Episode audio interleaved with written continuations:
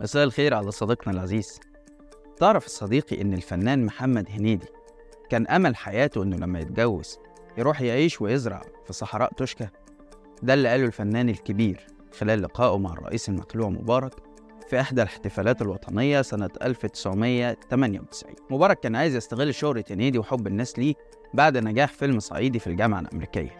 وده اللي خلاه يظهر معاه ويقول له يا ريس أنا كنت مع أصحابي بنفكر في المستقبل فقلت لهم أنا عايز أروح أعيش في توشكا وواحد تاني صاحبي قال أنا هروح أزرع وأعمر في شرق التفريعة. مبارك واللي حواليه ما كانوش قادرين يمسكوا نفسهم من الضحك. وكمل هنيدي مدحه في الإنجازات العظيمة اللي خلت الشباب بدل ما يحتاروا عشان مش لاقيين مكان يعيشوا فيه بقوا يحتاروا من كتر المشاريع اللي مبارك عملها للشباب. وقعدت أنا وأصحابي بنفكر هسكن فين وهعيش فين. فأنا قلت لهم أنا هروح توشكا أبني وأزرع فيها وأعيش هناك. وصديق ليا قال لي أنا هروح شرق التفريعة. وقعدنا واحترنا واختلفنا كتير هنروح فين ولا فين؟ تمر السنين ويموت مشروع توشكا اللي روج له مبارك على مدار سنين طويلة بدءا من سنة 1997 باعتباره مشروع قومي عملاق. هدفه استصلاح مليون ونص فدان بتكلفة إجمالية قدرها 300 مليار جنيه. أنفق منهم بالفعل في عهد مبارك 30 مليار جنيه. المشروع فشل وتوقف نهائيا سنة 2004 والمستثمرين هربوا رغم أن الحكومة كانت مدياهم الأرض هناك برخص التراب لأن تمن الفدان كان 50 جنيه غير إن الري والزراعة على الحكومة. بعد الثورة طلع مسؤولين كبار يقولوا إن المشروع كان فيه ناس مستفيدة من وراه وإن الخبراء والمتخصصين نصحوا بالتفكير في بدايل تكون زراعتها أسهل وأقل تكلفة وأكثر توفيرا للمية لأن مصر أصلا بتعاني من الفقر المائي. على سبيل المثال سنة 2014 لما السيسي قرر إعادة إحياء مشروع توشكا طلع الوزير الأسبق حسب الله الكفراوي اللي اشتهر باسم أبو المدن الجديدة واللي كان وزير الإسكان والتعمير لمدة 16 سنة عارض الفكرة بقوة. وحكى إنه في بداية التسعينات الحكومة كان قدامها مشروع واعد لاستصلاح 400 ألف فدان قابلين للزراعة في الساحل الشمالي بتكلفة أقل بكتير وباستهلاك خمس المياه اللي محتاجاها توشكا بس كان في رغبة عند البعض في استثمار الساحل الشمالي في أنشطة سياحية وترفيهية لأن الزراعة عمرها ما كانت أولوية عند الحكومة. والراجل قال بالنص كده إن مشروع توشكا ده جريمة والاستمرار فيه خيانة.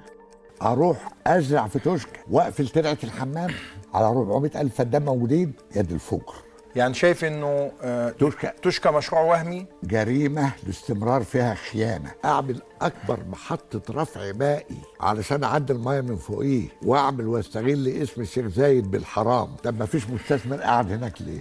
الأيام اللي فاتت بقى طلع علينا السيسي بتصريح عجيب عن استصلاح 4 مليون فدان خلال السنة الحالية بس. الحقيقة ده تصريح مخيف جدا لأنه بينم عن جهل بكل ما له علاقة بالزراعة في مصر. لأن لو اللي بيتكلم مجنون فالمستمع عاقل ودارس في كتاب الدراسات إن محمد علي ضاعف مساحة مصر الزراعية من 2 مليون لحوالي 4 مليون فدان خلال فترة حكمه اللي امتدت 43 سنة. وعبر سياسات حفر الترع زي المحمودية وكفر الشيخ وإنشاء القناطر الخيرية والسيطرة على منابع النيل. بعدين زادت الرقعة الزراعية لحوالي 5 مليون فدان في عهد الخديوي إسماعيل اللي استمر حكمه هو كمان 16 سنة. وعبر سياسات مشابهة لمحمد علي من خلال حفر الترع زي الإبراهيمية والإسماعيلية وإنشاء قناطر ديروت وجهود تنظيم الملكيات الزراعية. ولما وصل الجيش للسلطة سنة 1952 كانت المساحة المزروعة في مصر في حدود 6 مليون فدان. النهاردة وبعد أكتر من 70 سنة بقت المساحة المزروعة في مصر حوالي 9 مليون فدان. فالسيسي عايزنا نصدق إنه هيستصلح في سنة أكتر من اللي حكومات مصر استصلحته في 70 سنة. يا ترى إيه حقيقة نجاح السيسي في استصلاح ملايين الأفدنة في توشكا وليه اعترف مبارك بفشل المشروع بينما أصر السيسي على استكماله؟ ده اللي هنحاول نعرفه معاكم في حلقة النهاردة. أنا عبد الرحمن عمر وده برنامج إيه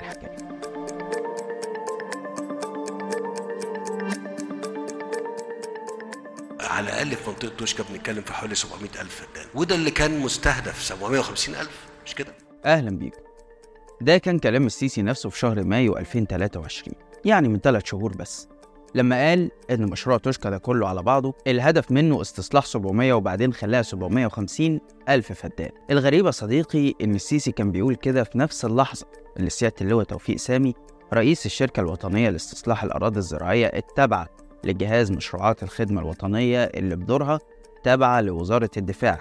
كان بيستعرض قدام السيسي شغل الشركة في توشكا والراجل كتب بالبنط العريض إن المستهدف في توشكا سنة 2024 هو استصلاح 150 ألف فدان وإن إجمالي الأراضي المخطط استصلاحها بمزرعة توشكا من 600 ل 650 ألف فدان. فجأة السيسي وفي نفس القعدة زود 100 ألف فدان من عنده وده يمكن اللي خلى مسؤولين في الدولة وإعلاميين يستحلوا الموضوع وكل واحد بقى يقول رقم من عنده. مثلا عندك رئيس الهيئة العامة للتعمير والتنمية الزراعية قال إن مشروع توشكا يضيف مليون ومئة ألف فدان للرقعة الزراعية وإن أغلب زراعتهم هتكون قمح وذرة عشان مصر تقلل استيرادهم من الخارج. في حين إن مستشار وزير الزراعة اتكلم عن 350 ألف فدان وقال إن أغلب الزراعات هناك هتكون تمور وبلح مناسبين للتصدير. في النص بقى بتلاقي رئيس قطاع خدمات وزارة الزراعة بيقول إن السيسي استصلح 3 مليون فدان في مصر وبيطلع إعلاميين يوصلوا الرقم ده ل 4 و5 مليون فدان. في حين إن المواطن المصري بيضرب كف على كف ومش لاقي السلع والمنتجات الزراعية في السوق بسعر وجودة معقولة. ومصر لسه من أكتر دول العالم استيرادا للقمح فيا ترى إيه الحكاية بقى؟ وهل توشكا دي فنكوش؟ ولا مشروع مفيد بس في أخطاء بتحصل في إدارته؟ خلينا نبدأ من الأول. السيسي بعد وصوله للسلطة وزي كل حكام مصر السابقين كان عنده هدف طبيعي جدا بيتمثل في زيادة الرقعة الزراعية. وما بين أفكار كتير اختار إنه يحيي مشروع توشكا وقال إن وجهة نظره كخبير زراعي يعني إن المشكلة ما كانتش في سوء اختيار المكان ولا في التخطيط. لكن في عوامل أخرى ما حددش هي إيه بس في إحدى المرات قال إن ما كانش في إرادة وقدرة للدولة إنها تنفذ المشروع ده. شوفوا توشكا اللي كان وقفها قبل كده مش عيب في الاختيار ولا عيب في التخطيط لكن عدم القدرة على التنفيذ. الكلام ده مش دقيق قوي لعدة أسباب. أولا لأن دولة مبارك كانت عندها رغبة قوية جدا في إنجاح المشروع والدليل إنها قدمت له كل التسهيلات الممكنة وصرفت عليه 30 مليار جنيه. واعتبرته لسنوات طويلة واحد من أبرز مشاريعها القومية وكانت بتطلق عليه مشروع القرض. المشروع بتاع توشكي ده وادي جديد وحضارة جديدة مش مشروع عشان يعني يقولوا المبارك عمل لا. كمان المتخصصين اللي عرضوا المشروع ما جابوش سيرة قدرة الدولة لكنهم كانوا بيحذروا من هدر المياه المتوقع وصعوبات خاصة بالطبيعة الجبلية للمنطقة وتكلفة بناء محطات رفع المياه عشان توصل من بحيرة ناصر عبر قناة الشيخ زايد للأراضي الجاري استصلاحها فضلا عن أن المنطقة دي مش هتكون مناسبة لكتير من النباتات المهمة بسبب ارتفاع درجة الحرارة اللي بتوصل صيفا ل 50 درجة مئوية. السيسي تحدى كل الكلام ده وأصر على استكمال المشروع وقال مش معقول هنهدر كل الفلوس اللي اتصرفت عليه سابقا. طيب هتعمل إيه؟ قال لك هنسند المشروع للجيش وتحديدا. الشركة الوطنية لاستصلاح وزراعة الأراضي الصحراوية والشركة الوطنية للمقاولات العامة والواردات والهيئة الهندسية بالقوات المسلحة بالتعاون مع وزارتي الري والزراعة. شركة استصلاح الأراضي مثلا استحوذت على شركة المملكة للتنمية الزراعية كاتو اللي كانت مملوكة للأمير السعودي الوليد بن طلال واحد من أبرز المستثمرين في المشروع ده أيام مبارك الوليد بن طلال قال لهم أنتوا جيتولي من السما وسلم لهم 10000 فدان تم استصلاحهم بالفعل و15000 فدان تحت الاستصلاح إضافة طبعا لمحطات البنية الأساسية ومن بينها محطة رفع مياه وخد مقدم 4.5 مليون جنيه على وعد بإنه هياخد باقي فلوسه.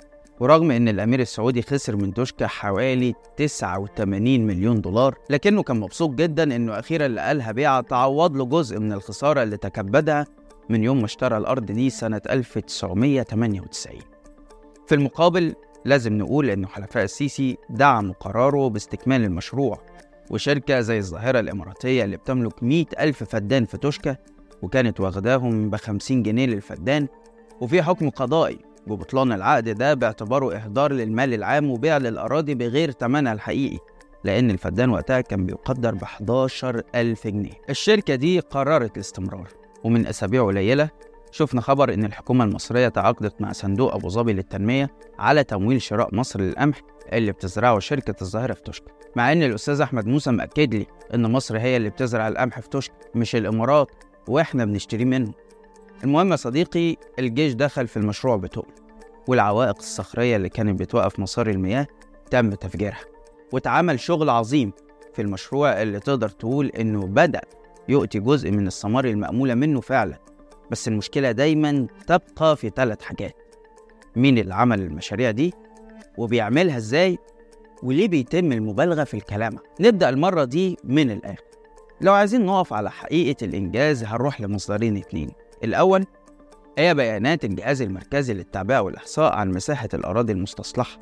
عشان نكتشف إنه بين عامي 2014 و 2022 تم استصلاح أقل من 600 ألف فدان وتقسيمتها كالتالي. 14.5 ألف فدان سنة 2014 2015 38.5 ألف فدان سنة 2015 2016 38.9 من عشرة ألف فدان سنة 2016 2017 59.2 من عشرة ألف فدان سنة 2017 2018 115.7 من عشرة ألف فدان 2018 2019 81 ألف فدان سنة 2019 2020 87 ألف فدان سنة 2020 2021 163 و2 من عشرة ألف فدان سنة 2021 2022 المصدر الثاني هو اعتراف السيسي خلال المؤتمر الاقتصادي لما قال إن الدولة بتستصلح كل سنة 40 ألف فدان. وإن طبقا لمعايير ودراسات الجدوى لو إحنا عايزين نستصلح 2 أو 3 مليون فدان فإحنا محتاجين 10 أو 20 أو 30 سنة وهو قال كده فعلا. واضح إن موضوع الأرقام ده ملوش أي أهمية عنده. المهم إنه قال نصا إن مشروع المليون ونص فدان ما تمش منه غير 10 أو 20% وإنه ما تمش بالجودة والكفاءة اللي إحنا بنتمناها للقطاع الزراعي في مصر. وإنه عشان كده أطلق مشروع تاني لزراعة 2 أو 3 مليون فدان وبرضه النتيجة ما وصلتش 20% من الهدف وإنه حتى ال 200 أو ال 300 أو 400 فدان اللي اتزرعوا الدولة مش في إيدها تحدد هي هتتزرع قمح ولا ذرة ولا حاجة تانية. طب حجم اللي اتزرع كام؟ من مليون ونص فدان. 10% 20% طيب هل اتعمل بنفس الجودة والكفاءة اللي إحنا بنتمناها لقطاع الزراعي في مصر اللي اتزرع. ما يجيش 20% من الأرض ديت. أنا غلطان؟ أنا غلطان؟ كويس. وأنا مش شايفها. وأنا إيه؟ يعني إيه مش شايفها؟ يعني مش قادر أقول ان ال 200 300 400 ألف فدان اللي إحنا بنقول يا رب يكونوا اتعملوا أنا أقدر اخد انتاجهم واقول إيه؟ يتعملوا قمح عشان هجابه مشكلة قمح. يتعملوا ذرة عشان علف الدواجن ومش عارف إيه. يتعملوا اللي أنا عايزه. ده كلام السيسي نفسه عن مشاريع الاستصلاح الزراعي في توشكا وغيرها. واعتقد انه كان الاعتراف الوحيد منه بان اللي بيحصل مش انجاز ولا حاجة. ده تطور طبيعي ويمكن أقل من الطبيعي في بلد زي مصر. عندها تحديات زراعية صعبة فيما يخص المية واستيراد المنتجات الأساسية وغيره. عشان كده السيسي في الكلمة دي حاول يبرر فشله في تحقيق المستهدفات الكبيرة. لما قلل من إنجاز محمد علي بمضاعفة الرقعة الزراعية وقال إن ده كان سهل وقتها هو بس عمل شوية قناطر وترع والمية كانت متوفرة وبتيجي لوحدها بدون ما ياخد باله إن محمد علي مش بس حمى مية النيل. ده ضمن لمصر السيطرة على منابع النيل نفسه في الوقت ده. بينما إحنا النهاردة بنحارب دبلوماسيا مع اثيوبيا عشان ما تقللش حصة المية بتاعتنا. وبنجيب الرئيس بتاعهم ونقول له احلف إن سد النهضة مش هيضر مصر. محمد علي يعني ما كانش عنده مشكلة غير إن هو زي ما قلت كده الميه بتيجي دايما من فوق نازلة على تحت وهو ياخد الميه دي يعمل لها شوية قناطر صغيرة وشوية جسور تخش على الأرض اللي عايز يزرعها. كده نكون جاوبنا على سؤال إيه حقيقة المشاريع دي؟ ووضحنا إنها مش فنكوش ولا حاجة بس كمان مبالغات المؤيدين والمسؤولين واللي أحيانا السيسي نفسه بيشارك فيها ملهاش أي محل على أرض الواقع. والمعيار اللي هيفرق بالنسبة ليا زي ما بقول دايما هو العائد المباشر على المواطن. لما تلاقي المنتجات في السوق كويسة وأسعارها معقولة اعرف وقتها إن في إنجاز حصل لما تلاقي مصر حققت اكتفاء ذاتي من القمح وبطلت تستورده بالديون اعرف إن في إنجاز بيحصل. لكن طول ما الوضع بالشكل الحالي افتكر محمد هنيدي وهو بيقول أنا نفسي أروح أعيش في توشكا وشوف هو عايش فين دلوقتي. وهنا نروح للسؤال التاني. مين اللي بيعمل ده ولصالح مين؟ في كل مشاريع السيسي دايما هتلاقي ثلاث أطراف مستفيدة. الجيش الإمارات بعض رجال الأعمال. الجيش مش محتاج اكرر وأقول إزاي يتخطى أدواره المنطقية. وبقى متورط في مشروع السيسي مش بس في توشكا ده في كل حاجة. لفت نظري الأيام اللي فاتت اجتماع عقده السيسي لدعم وتطوير منظومة الصناعة. بس قبل ما أفرح إننا خلاص هنحط إيدنا على الأولويات لقيت اللي حاضرين الاجتماع هم الآتي أسماء اللي هو وليد أبو المجد مدير عام جهاز مشروعات الخدمة الوطنية واللواء عماد الكيال رئيس مجلس إدارة شركة صلب مصر التابعة للجيش والفريق أحمد الشاذلي رئيس هيئة الشؤون المالية للقوات المسلحة. قلت يمكن يكون قصدهم تطوير الصناعات العسكرية. ده برضه شيء عظيم ومهم وإحنا في أمس الحاجة ليه. بس طلع المتحدث باسم رئاسة الجمهورية وقال إنهم بحثوا دعم الصناعة عموما والحديد والصلب على وجه الخصوص طيب فين يا جماعة رئيس الحكومة؟ وزير الصناعة. رئيس الشركة القابضة للصناعات المعدنية.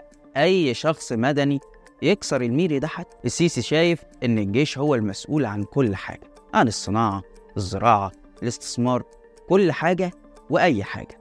بينما الحكومة المدنية والمتخصصين اقتصر دورهم على تنفيذ الأوامر والتوجيهات. والنتيجة إن مفيش رجل أعمال حر ولا مستثمر أجنبي جاد ولا مؤسسات مالية عالمية هتثق في اقتصادك وهو بيدار بالطريقة دي. والأطراف دي كلها أنت محتاجها عشان تنجح. لكن طول ما الدنيا ماشية بالشكل ده فشركاء الجيش والمستفيدين من وراه هيكونوا حلفاء السيسي فقط سواء في الداخل أو الخارج. اللي هم الضلعين التانيين الإمارات ورجال الأعمال المستفيدين. واحد زي هشام طلعت مصطفى اللي من كام يوم واخد رد اعتبار رغم إدانته في قضية قتل. الباشا شكله عايز يرجع البرلمان تاني بعد ما السيسي اداله عفو صحي. وخرجه من السجن ورجعه للبيزنس بتاعه.